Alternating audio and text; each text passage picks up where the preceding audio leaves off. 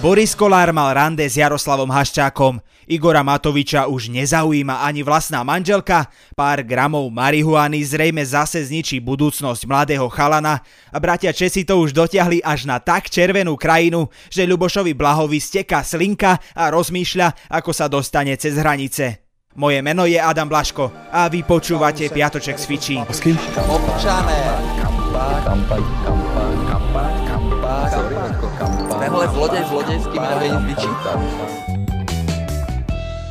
Boris Kolár sa v hoteli stretol s azda najznámejším bubeníkom na Slovensku, jedným z partnerov Penty, Jaroslavom Haščákom. A je, je, to jsem se bála. Obaja toto stretnutie odôvodňovali úplne inak. Haščák tvrdil, že sa stretli kvôli písaniu jeho knihy. by som chcel napísať knihu. Ale to nedáva žiadnu logiku. Prečo by Haščák konzultoval písanie knihy o politike s človekom, ako je Boris Kolár? Nie som politik. No, možno to predsa len dáva logiku. Lebo s Kolárom sa určite radí správne, ak má Haščák v úmysle napísať Kamasutru. Robím si srandu, zabávam sa. Kolár naopak stretnutie s Haščákom odôvodňoval takto. Áno, rozprával som sa s ním chvíľu o, o osobných mojich veciach. Hej. Vraj chcel, aby mu Haščák vysvetlil, či on osobne nejako zasahuje do obsahu svojich médií. Kolár totiž to tvrdí, že médiá ako plus 7 dní vedú proti jeho osobe diskreditačnú kampaň. Lebo to bola moja súkromná komunikácia a nebola určená pre verejnosť. O mnoho pravdepodobnejšie ale je,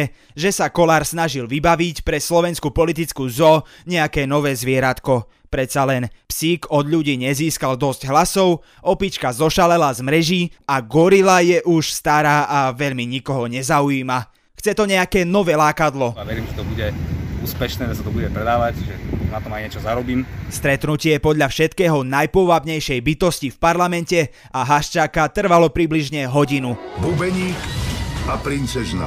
Hodina s kolárom to už je fakt dosť veľa času. Haščákovi odporúčame, aby si skúsil spraviť tehotenský test. Predsa len stretli sa v hoteli.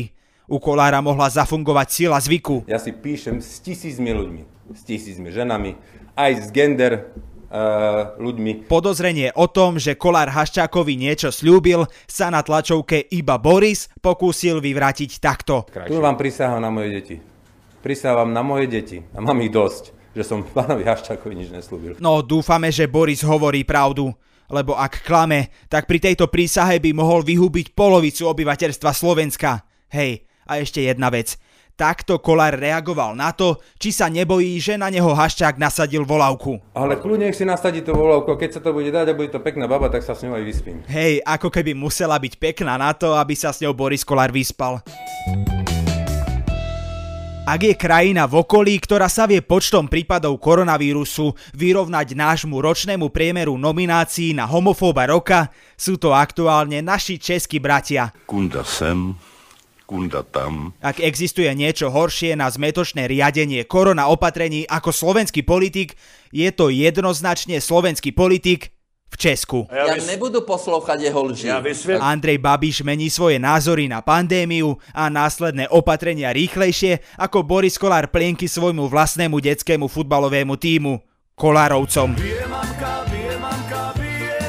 Horšie na tom je už iba minister zdravotníctva, ktorý sa rozhodol, že keď koronu nebude riešiť, možno prestane existovať a tak odstúpil. S pánom Bohom. Hej, a ak by ste náhodou nevedeli, tak minulý minister českého zdravotníctva sa volá Adam Vojtech a bol aj v Superstar.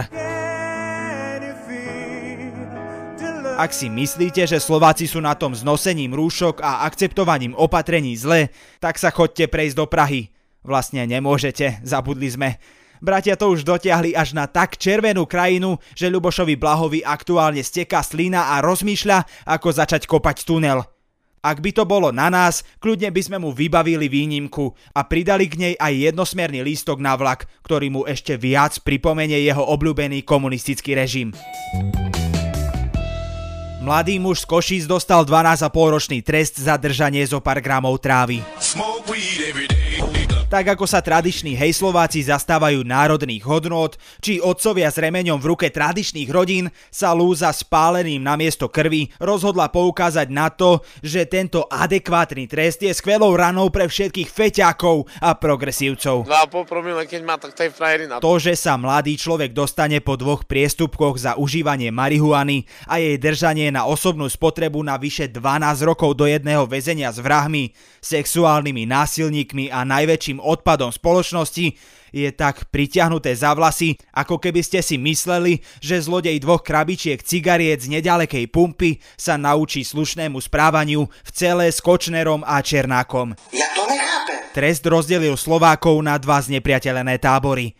Na jednej strane sú internetoví hrdinovia pod vplyvom spiskej borovičky, ktorí vypisujú o tom, že chalan je feťák a že HTC je právom zakázané a ani im veľmi nevadí, že hovoria namiesto marihuany o značke elektroniky. Tu máš banán a všetko v porádku. No a na druhej strane sú ľudia, ktorí žiadajú zmenu zákona a dekriminalizáciu marihuany. Nie. Už aj poslanci koalície hovoria o zmene zákona, čo nás celkom prekvapuje, keďže zo skúsenosti vieme, že pokiaľ nešlo o ženské maternice, poslanci súčasnej vlády sa do zmien zákonov veľmi nehrnuli. Choď preč, sataň.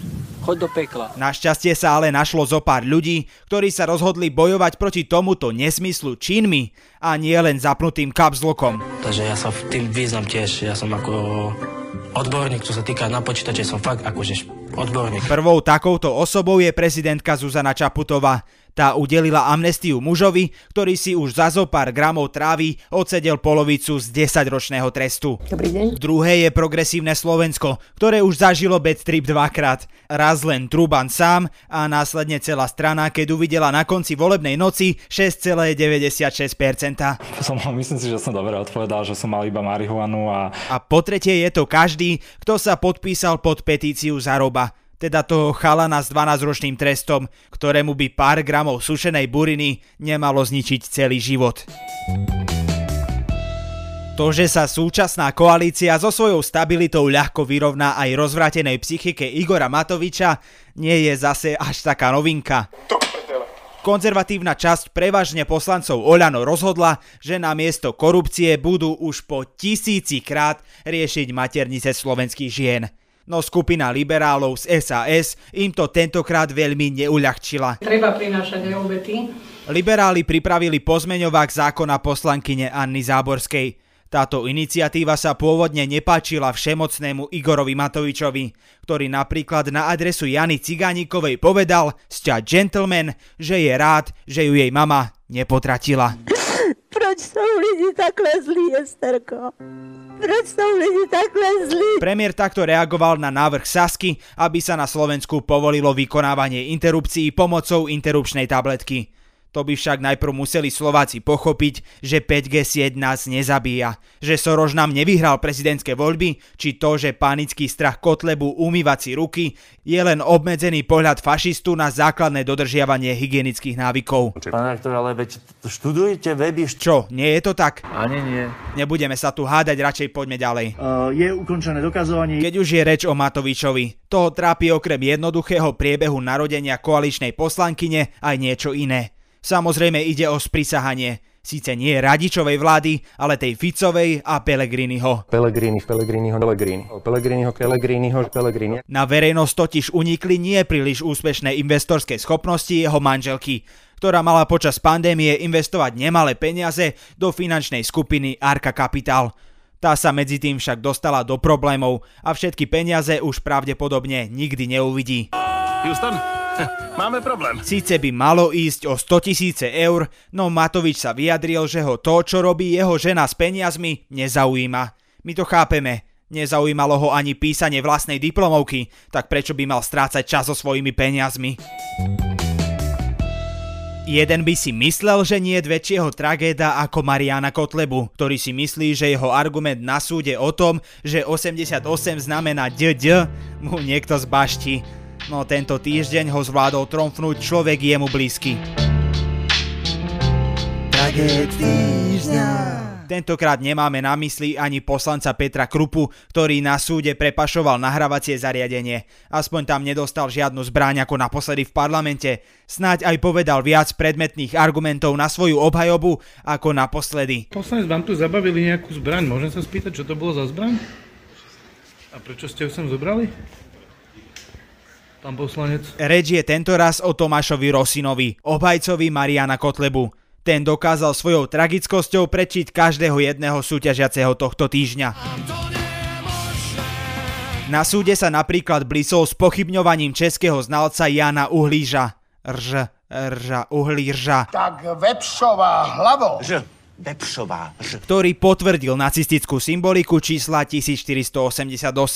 Rosina sa následne rozhodol to dať na každého stredoškolského matikára a hrať sa s číslami a šifrovať. Znalcov argument napadol tým, že nevysvetlil, prečo by to číslo nemohlo byť kombináciou iných. Napríklad podľa neho to mohla byť kombinácia osobitných čísiel 1, 4 a 88. No tak si to rozoberme. Jeden kotleba, 4 mozgové bunky a 88 vlasov na hlave. Hm, to, by, to by aj sedelo. Pán redaktor, tak. Rosina v podstate väčšinu času na súde spochybňoval svetkov, ktorých obviňoval zo zaujatosti alebo z toho, že Kotlebu vlastne nikto nemá rád. Ale to sa predsa tvrdiť nedá. Ešte stále je tu Kufa, ten má určite rád všetky svoje ovečky, najmä také, čo neodvrávajú. Nám starým nezrobia už nič, ale zmagoria nám deti. Záverom tejto tragédie následne bolo, že Rosina vyhlásil, že nebolo na súde preukázané, že Kotleba vôbec o nejakej symbolike vedel. On vlastne asi ani nevedel, že si na seba navlieka gardistickú uniformu. Ani nevedel, kto je to Tiso. Ani nevedel, čo znamená slovo parazit a už vôbec netušil, že existujú aj štvorciferné čísla. Prečo nie používať slovenské názvy? Moc je pekný názov. A na záver, tak ako vždy, krátky prehľad správ. Cigarety opäť výrazne zdražejú a o chvíľu už budú mať vyššiu cenu ako zdravie Miloša Zemana. Takže pane řediteli, kde máme popelníček? Minister zdravotníctva Krajčí je opäť v karanténe. Neostáva nám nič iné ako dúfať, že jediný cudzí prvok, ktorý sa nachádza v organizme Mareka Krajčího, je naďalej len duch svetý. A BMW predviedlo nový automobil. Ten na fotkách vyzerá fakt dobre. Ale tak na fotkách vyzerala dobre aj Alena Žužova. Na tomto podcaste spolupracujú aj Kristýna Janščová, Miška Rošková a Viktor Hlavatovič. Písali ste nám, že by sme okrem tragéda týždňa mohli robiť aj frajera týždňa, ale ono by to nedávalo žiaden význam, keby to každý týždeň vyhrala Čaputová. Slovenský posunkový jazyk je pre každého. A tak ako vždy, boskávam vás všade.